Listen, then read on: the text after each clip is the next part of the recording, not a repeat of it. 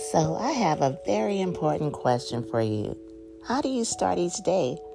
Do you start it off with a positive mindset, or do you wake up every morning just full of dread and doom? So, what I want to offer you is a chance to change your entire mindset. I want you to head over to www.theqchat.com and go ahead and check out my seven day motivational. It's a quick and simple guide just to help you flip your mindset. Go ahead and change the narrative. You can start off each day thinking positively. You are the master of your fate. So go ahead and master each day to think positively. A positive mindset can bring you to a higher level of success and happiness. So go over to my website, www.theqchat.com, and go ahead and click on shop and grab your seven day motivational. And you can also grab some free merch while you're at it. There's a wonderful free worksheet available just for you and a free seven day motivational map. So don't delay. Go ahead to www.theqchat.com. Geaux Queen.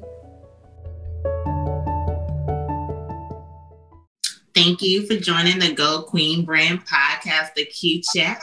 So today, and I want to make sure I read off all these great things about you. I have this awesome singer, Nubia Soul Goddess. She's a music artist, a songwriter, a best-selling author. She slangs harmonies, hooks, and books. So thank you so much for joining me today. How are you doing? I'm good. How are you? I'm doing great. I'm happy that we can chat. So like I said, you got a nice little roster going. So just give me a breakdown. Like where first of all, where are you from? I am originally from Macon, Georgia. So I am okay. a peach. Okay. I have been in Atlanta 19, 20 years. Okay. Um, I lived in Charlotte for about a year, but I came back to Atlanta. So who knows where the wind may blow me next? Okay. Okay. Home for now. Okay. And how long have you been singing? Where have you just naturally been all in front of a mic singing since you were a child? I wouldn't say um, since I was a child. Um, I was singing in the church choir, of course. A lot of people start out in church. Um, mm-hmm. But I think I was about 12 singing in the church choir but I've always been involved in music somehow, mm-hmm. whether it was taking mm-hmm. piano lessons or being in the school band. I've always been in music somehow. Okay, nice, nice, nice. So, when did you decide to, you know, make this, you know, your thing? You know, like, because I know some people, like, when did you make the hobby the purpose? You know, how did you do that shift where, okay, like, this is you, like, you are an official bona fide singer? Um, I don't think I ever really looked at it as a hobby. It mm-hmm, was mm-hmm. it was just it was conversation, honestly, between mm-hmm. myself and my godfather. Um, mm-hmm. he sings as well.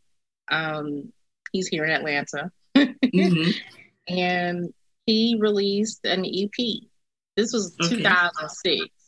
Mm-hmm. And I had not been doing anything musically from 2001 until 2006. I was just working a regular job, just just just doing, you know, what what you do, mm-hmm. you know, to mm-hmm. maintain. But everybody knew like she can sing. Right, right. Because that's all I used to do at work at my desk. just you you've been in the corner and you hear me saying like that's all I used to do. And he released his his EP, and I was listening to it, and I called him because like my mind just like just blew up with all these thoughts, all these words. I was like, oh my god, like I got all these ideas, all these thoughts, and he was like, you need to write. Mm-hmm.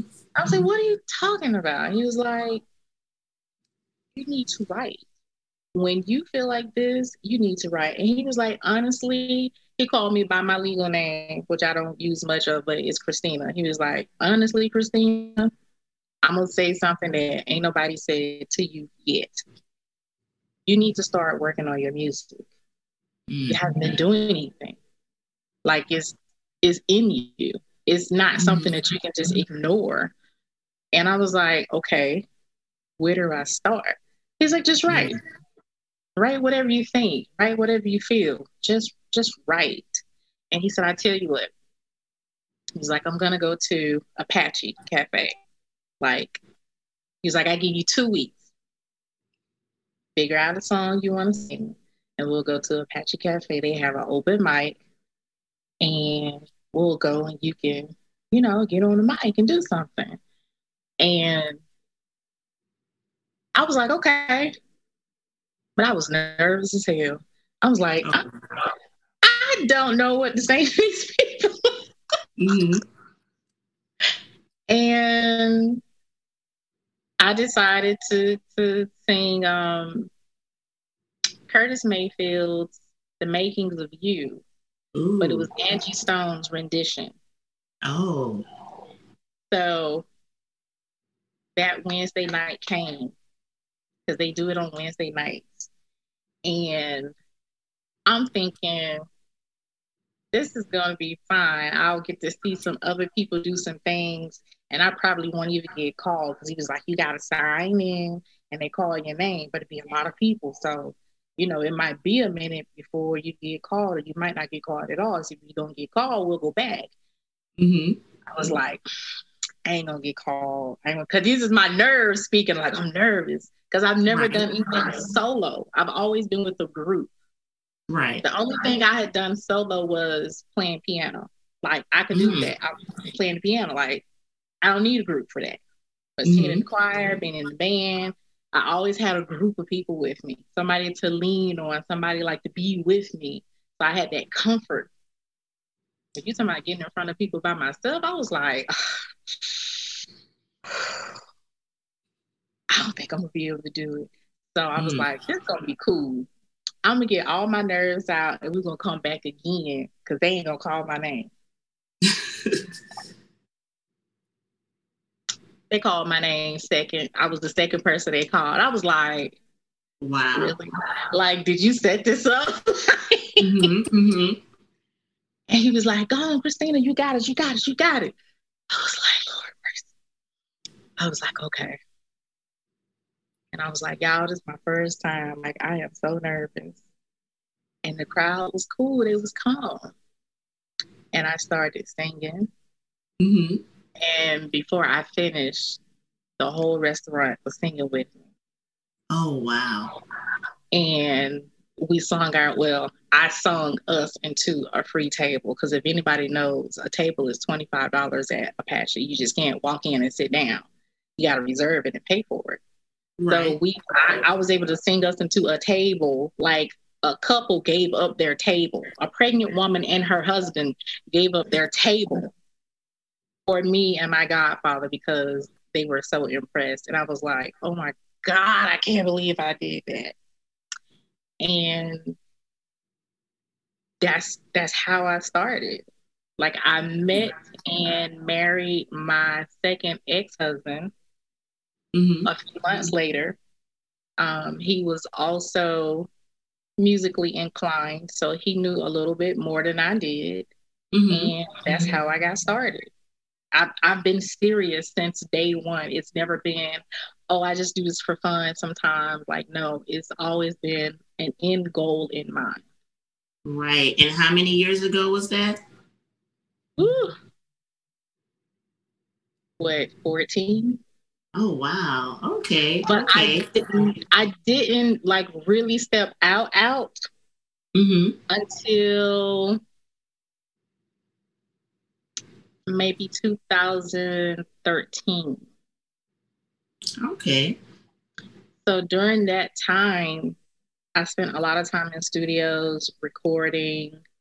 Um, I might have went to a couple of open mics, but really I was just dealing with life, mm-hmm. married life, parenting, living, just just life. Mm. But I really stepped out in 2013. Excuse me. Um, the Calabar and Grill. is in Stone Mountain. I went and did a couple of open mics there. And then I told the guy I was seeing, because I wasn't married anymore, I told the guy I was seeing, I was like, I want a band. Mm. I don't like singing on top of a track. That's not how I grew up. I grew up with live instrumentation. I want a band. I like to feel the music. I like to be able to do what I want to do on stage and not be confined within a track that is pre-created and ends a certain way. Like that's not real to me. And he right. was like, okay, bed. My little brother's in the band. I got you. We're gonna go talk to the band. So 2013, 2014, I was hitting the stage with a band. Oh wow. So are you still with that band? No. They've changed throughout the years. Um, for a number of reasons. You know, people lives change, their goals change. Um, it, that's just a part of it, you know. Mm-hmm. Some people they last longer than others, and that's just that's a part of it. Now I know um, you mentioned that you are musically inclined with instruments. So you said you played the piano. How long have you been playing the piano? Do you play any other instruments? I started taking classical piano lessons when I was like eight, nine, for like two, three years. Um, I have not physically played in such a long time. It's embarrassing. but I'm gonna get back into it because it's still there. Um, right. I still recognize notes, um, chords, um, especially listening to songs. I can recognize chords from different songs that go together to merge songs together for arranging. Um, so I still have that basic basic knowledge. Mm-hmm. Um, but when I was in school playing in the band, I was a percussionist. So I could play so every drum player. yeah, I could play every drum out there. I could play the xylophone, um, timpani. What else? The chimes. I I could play it all, and marched with it. So that was different. For Have that time period, yeah, that was different. Have you ever been in a band and been like one of the musicians as opposed to not actually singing? Have you ever like, you know? No. So no. So when you were growing up, who were your influences though? Like if you had to look back on just like your style of music now, and if you noticed some elements that were thrown in and some influences that you had just growing up, like who would you say were some of the artists that influenced your musical style? the first artist that I remembered and that I absolutely fell in love with was Prince. Mm-hmm, mm-hmm. I have an older sister. Um, she's 11 years older. And I can remember her having a record player. And she had a couple of his albums and she would play it. This was before I started piano lessons. That was like the first conscious awareness of wait a minute, who's that? That's Prince. Okay, I know who that is. I'm never gonna forget that. And then just being in church, like a lot of gospel. Mm-hmm. Um, but I had a pastor who used to be a musician. So he sung a lot of blues in church. Okay. So that resonated with me. Um, the bluesy part. Mm-hmm. okay. Okay. Um, but you know, listening to TV because I had the kind of mother who was like, "You're not gonna listen to that that that, that blues in my house. You know, we're gonna listen to gospel music." right, right. You know, bless her heart. She thought she was, you know, raising me up right. You know, she she did what she thought was best. But I would still listen to other music. So I would listen to the radio. Um, I think Lauryn Hill was out during that time or was just coming out with like the Fugees, uh, mm-hmm. Angie Stone. Um, I loved a lot of older music, songs mm-hmm. like in the 50s and the 60s. I love James Brown. Um, I don't think Jill Scott Jill Scott may have just been coming out at that time. Um, Erykah Badu, Aretha Franklin, Earth, Wind, and Fire was my favorite because that's like all we played in band, like Earth, Wind, and Fire. right, right. Bands so, love playing Earth, Wind, and Fire. yeah. So that was a lot of my influence. Those those people. What was so when you sing now? Okay, so like that's a pretty good range. Earth, Wind, and Fire, Angie Stone, of course, Prince. so out of those people, and of course, Prince was like an extreme songwriter, like the ultimate as far as songwriting. Who do you think, as far as you know, those artists? Who do you think influenced you in your songwriting? Because to me, songwriting is a gift that not everyone has. You know, it's one thing to sing, but to be able to actually write and you know to produce some nice lyrics. So, what artists have influenced you as far as your songwriting? Those same artists are some different ones. I would say the same. Okay. Okay. I I would okay. say the same.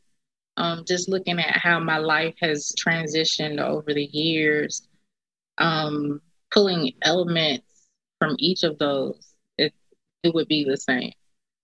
Okay. Especially the topics and yeah, arrangements. Yeah. Mm-hmm. So, what do you think is like your favorite thing to sing about? You know, like, of course, we talk about women's empowerment, and I feel one thing about empowerment is just embracing ourselves sexually, embracing our bodies, being confident about ourselves. Of course, typical love songs. And, you know, a lot of us we like the we like the artists that sing about the up and downs too. So, like, what That's would you me. think are like? What are you? So, all of the above, you would say. That's me. I, I talk a lot about love. Mm-hmm. But it's not just um, I love you, you love me, I kiss you. you it's my life is in those records. Mm-hmm. My life is absolutely in those songs. Um, like the takeover. The takeover was a song I released a couple years ago. Mm-hmm. And the takeover is about my ex-husband. okay, okay. So you know, it's it's the fun part of love, the hard part of love, the hurtful part of love, but there's still the element of passion of not like settling in like the hurtful part is like utilizing it to create something great from it. Mm. So it's like you hear it and it's like, yo, that's a vibe. That's a vibe. Hold up. What did she just say? Wait a minute. I need to know what you're talking about. Like that. right. That's literally what happened at my listening party. You know, each song we listened to, we went through it, and I allowed the crowd to ask me whatever questions they had about that song. Mm. So, you know, it's like, wow, like you really put your life out there. Yeah. Can you give me some of the lyrics? Like, what are some of the things that you mentioned in that song, The Takeover? You were my friend, my lover, my partner. I thought forever. Instead, you gave me heartache and pain. The more I tell, hell, I'm so ashamed. You mm. played with me, betrayed my heart. You took control, but it's over now It's the takeover, the big payback. I'm the big boss now. I got a brand new band. That song was actually modeled after James Brown, and Angie Stone. Okay. Okay. Yeah. Wow. I love that. So with James Brown, how do you and and the funny thing is like I was just watching Get On Up like two weeks ago, and that's actually one of my favorite movies, which of course I think I was more into it obviously after Chadwick died, but I was really into it prior, whatever. But with mm-hmm. James Brown, just when I hear his music, I'm like, he really was ahead of his time. Like even now, actually, I think just as far as people that really, really have an ear for music, just listen to how he just did those arrangements, his band. It was, it's just like insane when you listen to James Brown in general, you know? Yeah. So as and like I said, he's very different and eclectic. I don't think a lot of people kind of pick up on it, you know. But like I said, he's a very unique artist. If you just listen to him now, it's like, wait a minute, you know. and obviously, you mentioned liking musicians, you like bands, and obviously, James Brown is the epitome of actually having that amazing band. So, how does he influence your art? Like, is it with the the, the arrangements? You know, just like I said, because his style, I just feel is crazy even to this day. Um, I like to hear funk in my mm. songs some kind of way, it, especially if the song is mid tempo or um, upbeat. It's, it's got to be funky some kind of way, like bass. I love bass in my songs. Like if I don't hear bass, I'm like, it's missing the bottom. Like where is it? I need something, an 808, something. Give me a, a bass saxophone. But give something. I need the bottom and he has a lot of bass and funk with his songs. I love funk. I'm actually rebranding myself right now, so I will no longer be identified as a neo soul artist.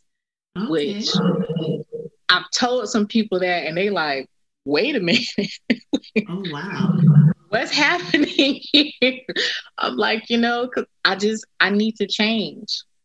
Like it's it's never really been the genre I wanted to be in because I know I'm really eclectic. I could do a lot of different genres.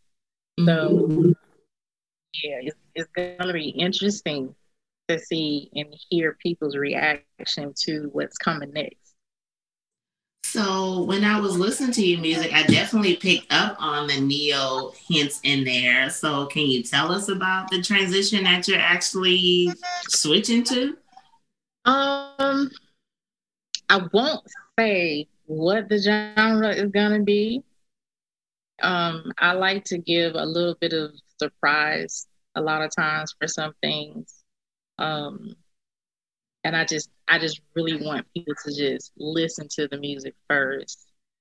But because I listen to everything, you know, you might hear a little country, you might hear a little pop, you might hear some rock, but you're still gonna hear that soul because that's just embedded in me.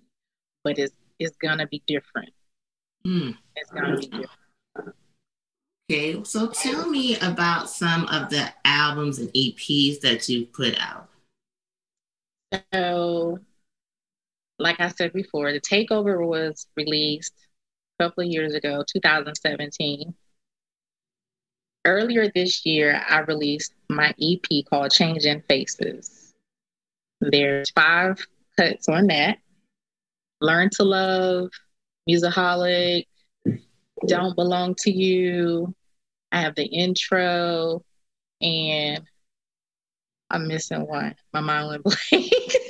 okay. but there's five cuts on that. Um, and then last month I released a single called Learn to Love. And I released that with a, um, a lyric video on my YouTube channel. So people can check that out with the lyrics. Okay, okay. So, what inspired you to write this these songs on this album, and what would you say is the common theme on it? Like, is it like a different type of thing? Is it something that you kind of stepped out to do? Like, what would you say is the common theme if you had to summarize the album? Love and life. Mm. Okay. Okay. Love and life. So, with your music, obviously, you seem like a real confident sister. So, with your music, how do you feel that your artistry influences other women, like to empower them and just to make them comfortable? Like, and you know, like, so how do you think your music touches women in particular? Not to be ashamed of what they go through. Tell your story. You don't know who it can inspire. You don't know who it can help, who it can save, who it can rebuild um, utilizing your pain as your purpose can be beautiful. There's a healing that goes on that you don't even see in the beginning when when you first begin that type of journey. And it creates a whole world that a lot of times you don't even see in the beginning, but it's on the journey that you recognize, like, whoa, wait a minute. Like, look at all this stuff that has happened since I did this, or I put this out to the public, or I made people aware of of this. A lot of times we sit on our talents mm. Out of fear fear of other people's thoughts, feelings, what they're gonna say, our family. Like for the longest, my mom was like, "Why didn't you sing gospel?" I was like, "I mm-hmm. don't want to sing gospel." Yeah. So if yeah. you know your family, if you're close to your family, sometimes they can hinder you Oh yeah. You know, family can hinder you. It's not always easy peasy just because they're family. Um mm-hmm. but you have to be able to stand on your own. You have to be able to be comfortable with who and what you are, where you would like to head in your life. And I feel like my music and my books do that for women because whenever I tell parts of my story, they like, whoa, like that's where that comes from. mm-hmm, like mm-hmm. you went through that. Like, yes, that that's me. That's really an extension of me for real. This is not doing something cute just for looks and likes to be like a star. Like, no, like this is all purposeful. So definitely i know the music helps people to look at life in a different way um, and to evaluate their relationships with people not just romantically but just in general you know? I wrote a song about a couple of jobs i was on. I mean it's you know everybody has their way of relieving stress in dealing with stuff. And mine is just music and books mm-hmm. and a mm-hmm. couple other things, but you know. but you know, one thing that I'm glad that you said, and I've said this a lot of times on just past episodes, a lot of people do sleep on their talents and gifts because I think sometimes. I don't want to say necessarily we take it for granted, but we just don't realize how unique and special our talents are you know, not everyone can sing, you know, not everyone can have the talent and gift of writing as well. You know, a lot of times we just we don't even understand sometimes either our gifts, I think. You know, and sometimes we have gifts and and you're right, fear fear will destroy everything. Okay. Fear of what people say, fear of what they think, or just fear of even acceptance, you know, and having that obsession. Well, are they going to like what I'm doing? You know, just that whole fear of always having that constant thought of them. What are they going to think? You know, and it right. stopped a lot of people from following their dreams. You know what I'm right. saying? Even like how you mentioned, you didn't want to sing gospel. You know how many people I'm sure are just, hey, well, you know, I sing that banging solo on Sunday, but I can't, I can't do it. You know, I really want to sing secular, but if I do it, my family's gonna trip. You know, so they, you know, don't even go ahead and follow those dreams, unfortunately. You know, so I'm just really happy that you did say that. And, you know, this artistic expression, whether it's in a song, a book, anything, is just so important to share your testimony. So I know you mentioned your other works other than your singing. As I said, you sling harmonies, hooks, and books. So let's talk about the books that you've written. How many books have you written so far? I have written five. Okay. But only four are available to the public. Okay. So tell me um, about those books. The first three is a series called Bittersweet. Bittersweet is about unrequited love in family, romantic relationships, just in life in general, and how you just keep going. You get past it. And it's based on my real life. And it made me a best selling author at the beginning of the pandemic. wow. So I'm very proud of that because there's a lot of people who have gone through what I've gone through, who are going through it, and knowing that somebody else got past it, made it out, or turned like coal into diamonds, you know, it's a good feeling. I get fussed out every time somebody reads it, but you know, they enjoy it you know, I get fussed out because they're like, wait a minute, like this happened for real? Like, I want to choke such and such. I want to, and I didn't use people's real names. I, you know, kept that private.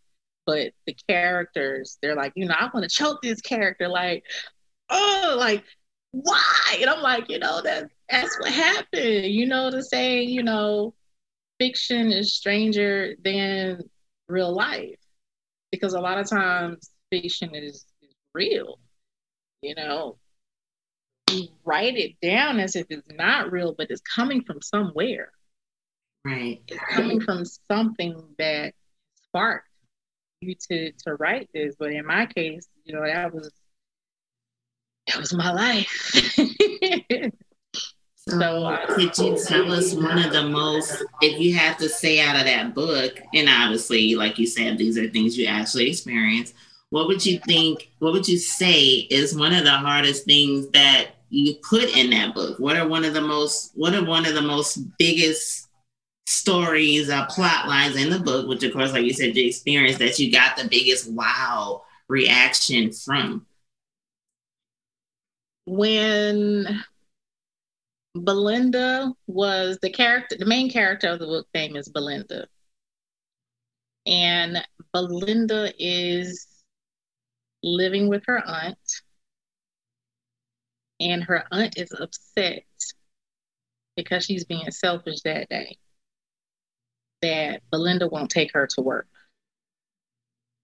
So the aunt goes and grabs Belinda's baby and she's toying with her about giving her the baby because Belinda's trying to get ready to go to work.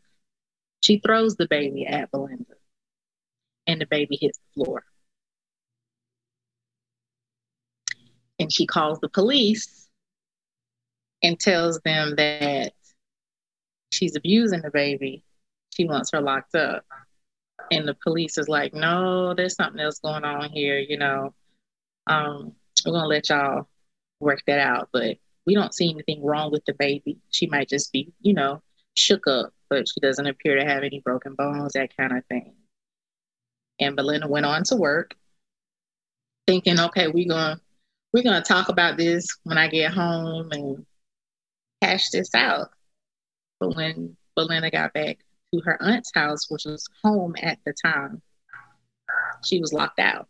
All the locks had been changed, so she couldn't get in. Wow. Yeah. That definitely is a lot. like that that's that really happened. That really happened to me. Wow. Yeah. I'm like, whoa. So, how did you get to the point where you were comfortable telling your stories? You know what I'm saying? Because, like, you know, and we talk about this a lot on the show. I've had a lot of guests, and they've gone through some hard stuff, you know. And I think there's different ways to handle it. Some people they go through hard stuff, and it's like, okay, they go through it and they just they deal with it and they move on, you know, and they heal. Some of them do, some of them don't. But then there's the other side of it where some people they go through some things and they're like, hey, I want to share this. You know, and I know, like you mentioned too, one of your driving forces is for people to be like, okay, don't be ashamed of your story. But for yourself, you know, where did you get to the stage where it was like, okay, I'm not ashamed of this. I'm open to sharing these things. Like, did you have like any type of major point in your life where you said, hey, you know, there's there's nothing wrong if I share these stories? Um, I'm an Eastern Star. Um, I'm not sure if you know what that is. Um, Tell everyone explain that fully for anyone that listens that's not familiar. So, an Eastern Star is the most simplest terms, the counterpart of Masons. Um, we are the oldest fraternal order on the planet which is where all Greek organizations kind of come from. But they patterned themselves after European fraternal orders. Um, a lot of times when you see us wearing all white, um, with the star emblem has five main colors in it red, blue, yellow, green, white. Um, you know, we do a lot of community work. Um, I don't want to give too much away, mm-hmm. but um, you know, we're we're like the movers and shakers in the world. A lot of times, when you see certain people, and you be like, you know, there's something really like special about that person. If they're not in a Greek fraternity, they're probably a Mason or an Eastern Star. Um, there's a lot of us everywhere. So I'm an Eastern Star. I am not okay. active at the moment. I have not been active in years. But when I was active, we used to have events, you know, where you meet people and, you know, you talk, you chit chat to get to know each other. And it was set up like, um, like speed dating. So we had one side that would get up and move, and then the other side that would just sit. But every time somebody would move, for me, it was a crowd of people. Because mm-hmm. when they would ask certain questions, it would lead into different little parts of my life for them to understand the answer to the question and before I knew it, it was like a group of, of people around me, like listening as I tell these bits and pieces about my life. And one of the sisters was like, You really need to write a book. I was like, What the hell am I going to write a book for? like, I gave that up a long time ago because when I was in school, I was thinking about writing poetry.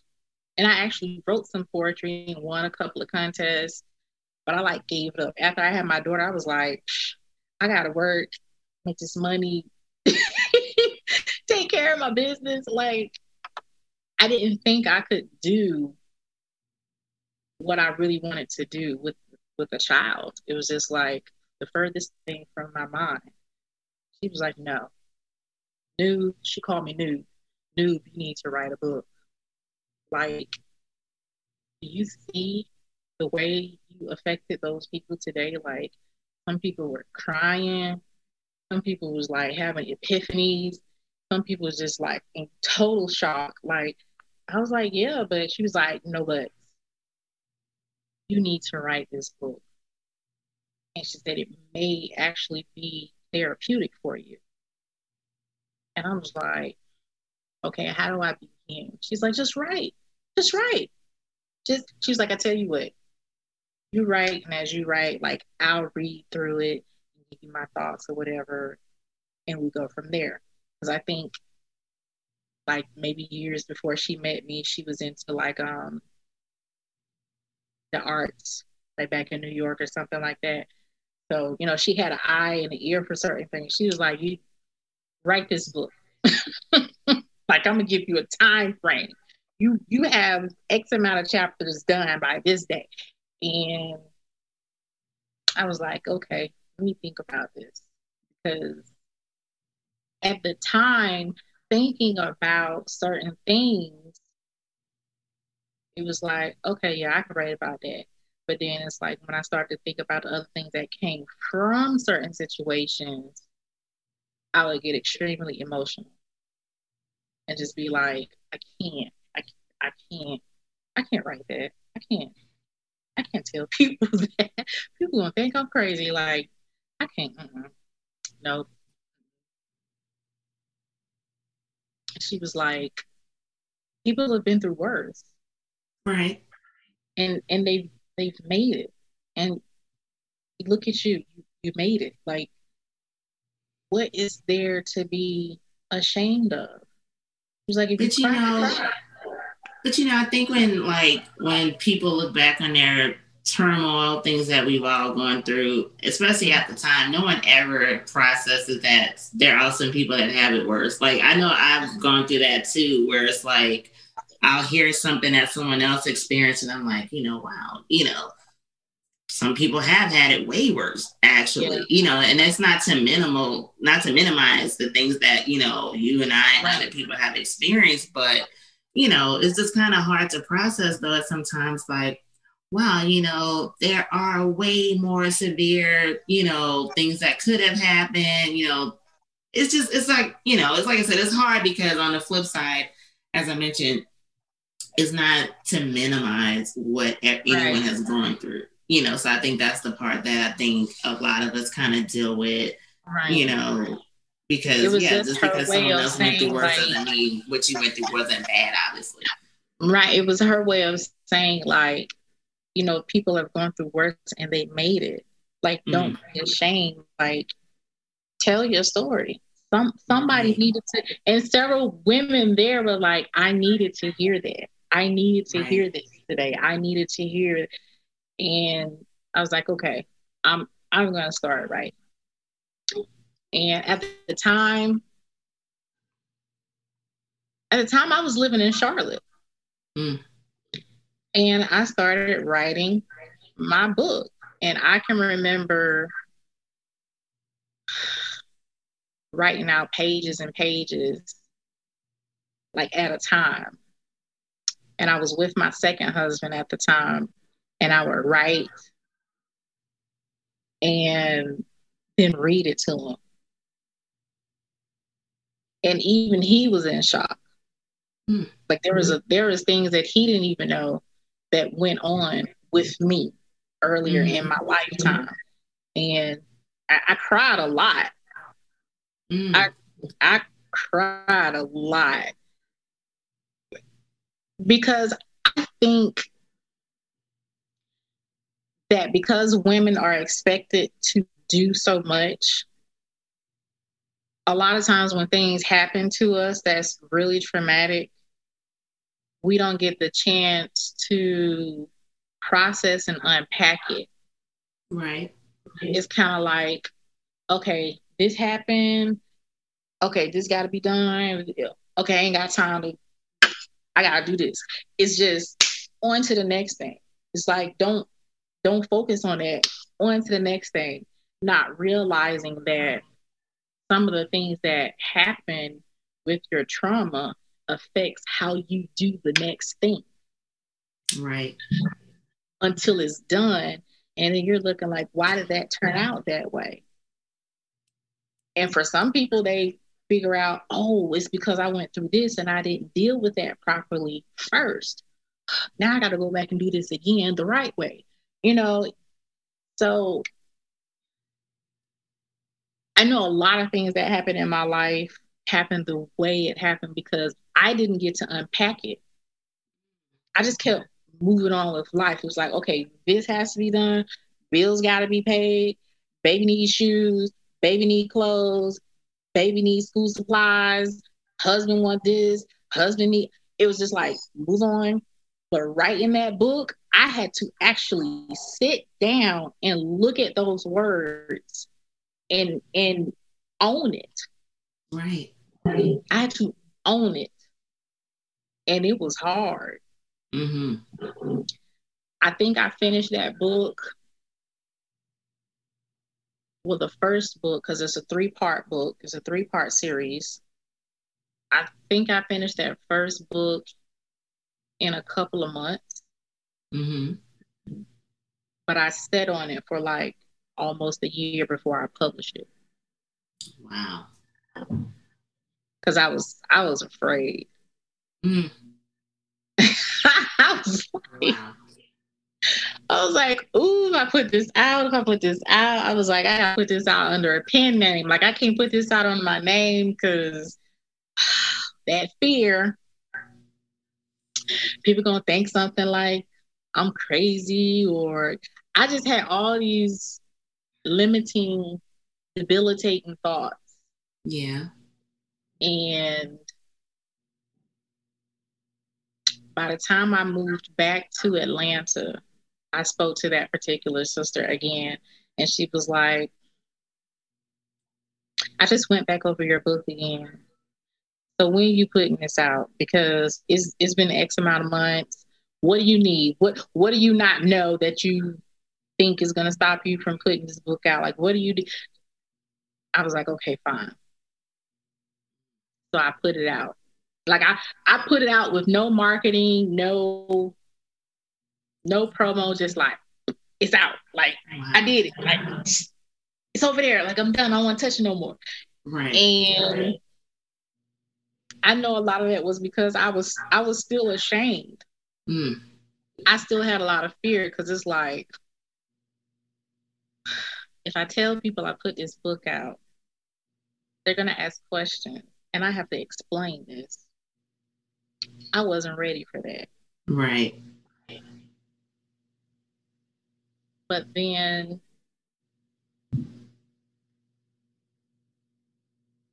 me and my ex-husband split up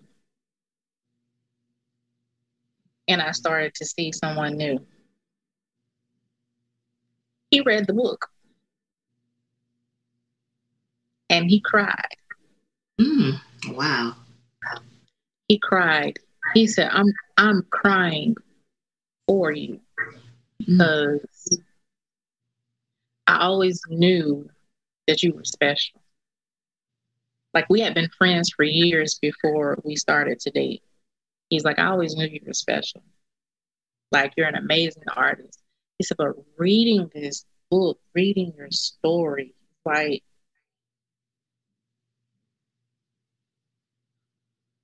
he was he was like, I, I don't know why you're not talking about this. He's like, Do you know how many women like my book was all bent up? Like he had he really read my book. It was Mm.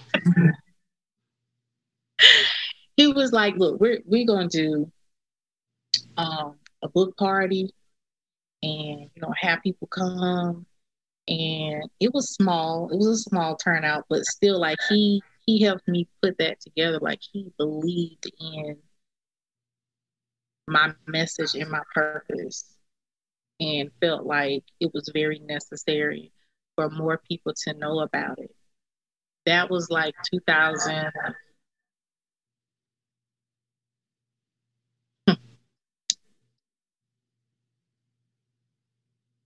12, 13 ish, somewhere around in there. And I started to put it out there more. I started to talk to more authors, um, book readers, and then change the cover Mm. and put it back out. Had it re edited, changed the cover, put it back out. And at the time, FAMU was having their homecoming, and there was a girl in Florida who was going to be part of that celebration. So she had like all these authors who wanted to be a part of what she was doing, send their books to sell at FAMU's um, homecoming. And I sent my books and they sold. And she was like, You got a banger. Like, if you promote this and market this properly, you could be a bestseller. She didn't know how to tell me to do it, but she was like, It's possible. It's, it's mm-hmm. really possible. But I wasn't focused. I, I wasn't focused enough yet on it. Like I, it, life was still happening, and I didn't really know how to like balance the two. So I was like, oh, okay, so you know that's done. right, right. And then was it 2014 or 2015? I put out the second part of that series got cussed out some more because mm. It, it was still like more stuff on top of what I had already written. And people like, are you serious? Like all of this stuff is happening. I'm like, it's it's real. right, right. And um 2016 rolled around and I put out the last part of it and the guy I was seeing at the time, he was like super excited. He was like, he was like, this is like the best freaking series. He was like, you are a like legitimate. He was like my biggest fan. You know, your loved ones when they support you, like they be your biggest fan. And he was like, right. this is really good reading. Like for real and it tells you stories it gives you lessons just like there's lessons inside of these stories like if you don't pay attention you miss it. You know so he's like this this is a great series. And we have plans to really like get somebody to help me like market and promote it um but it didn't happen that year because he was killed Mm. So that was a hit, you know, to me. So it wasn't until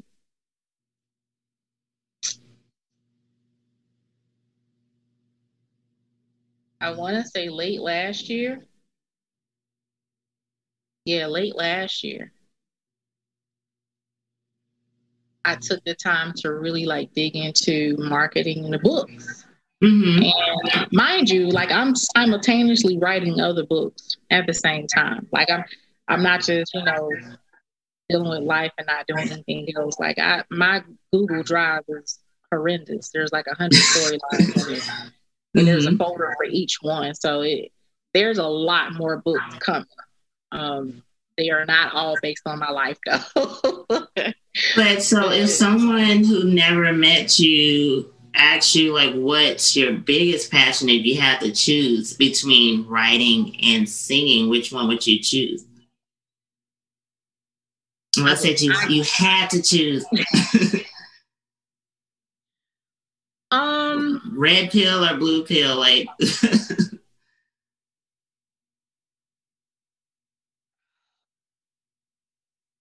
music. Okay, okay. So now that we're back to music, though, so like I said, I did want to put you on the hot seat. So if you could sing a lyric and you could choose whatever song, it could either be one of your songs or one of the songs from your influencers. But if you can grace the podcast before we end with a final question, if you can, you know, throw in some lyrics for us, bless the show. I'm gonna do uh, a little bit of "Learn to Love." Okay. That's on my EP. It's everywhere. Um,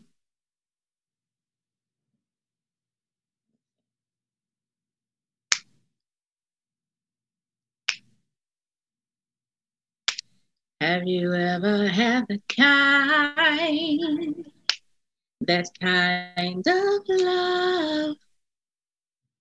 Have you ever had the kind? That kind of love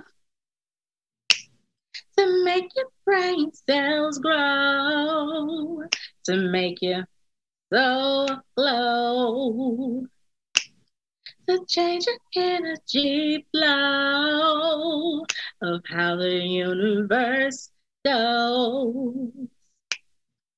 All the world needs love.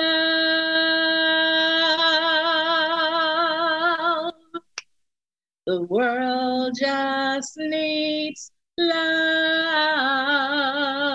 Learn to love I love that. That's beautiful. and that fits in a theme. So, like, I actually have a guest that I'm going to be recording with soon. Um, she's been on the show before, and that's actually the name of her book. It's like Live, Learn, Love. So, that's perfect.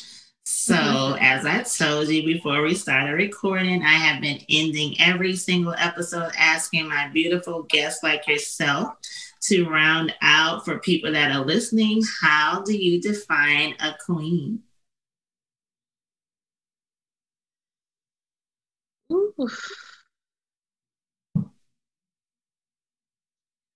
I know a lot of people might not like my answer, but a queen is circumstantial. I prefer a goddess. A goddess is immortal. And I know people probably be like, why would you say such a thing? I mean, that's that is the reality for me. Like when you look at queens throughout history, it's it's because they were like heir to the throne or they married the king, they became a queen. But a goddess is like, you know, you you born a god, you born a goddess. Like nothing can take that away from you. You know, you create, you give birth to things, manipulate things, you know, you can you can break things down and rebuild it. And some people may feel like, you know, a queen can do the same thing, but like I said, to me, a queen is circumstantial. A goddess mm-hmm. is immortal. You know, and it's nothing against those who call themselves queen. Like people call me queen. I don't, you know, knock them and death, and I, I accept it because I understand it's coming from a good place. Mm-hmm. But you know, it's a woman who is constantly learning herself, building herself, rebuilding herself, expanding herself, healing herself and others in ways that is almost divine. Mm. That's my definition. I love it. Thank you so much, Miss Nubia Soul Goddess. Now, make sure before we end everything, tell everyone where they can find you, all your social media handles, and also tell them where they can purchase these books and also listen to your music as well. So, give all your information out. You can find me on Facebook, Nubia Soul Goddess. You can find me on Twitter, oh, excuse me. you can find me on Twitter. You can find me on Instagram. You can find me on TikTok. Oh my gosh, you can find me on Google. If you Google my name, Nubia Soul Goddess, everything will come up videos, YouTube, articles, features. What else? Spotify, Tidal, iTunes, Deezer, CD Baby, Amazon, iHeartRadio.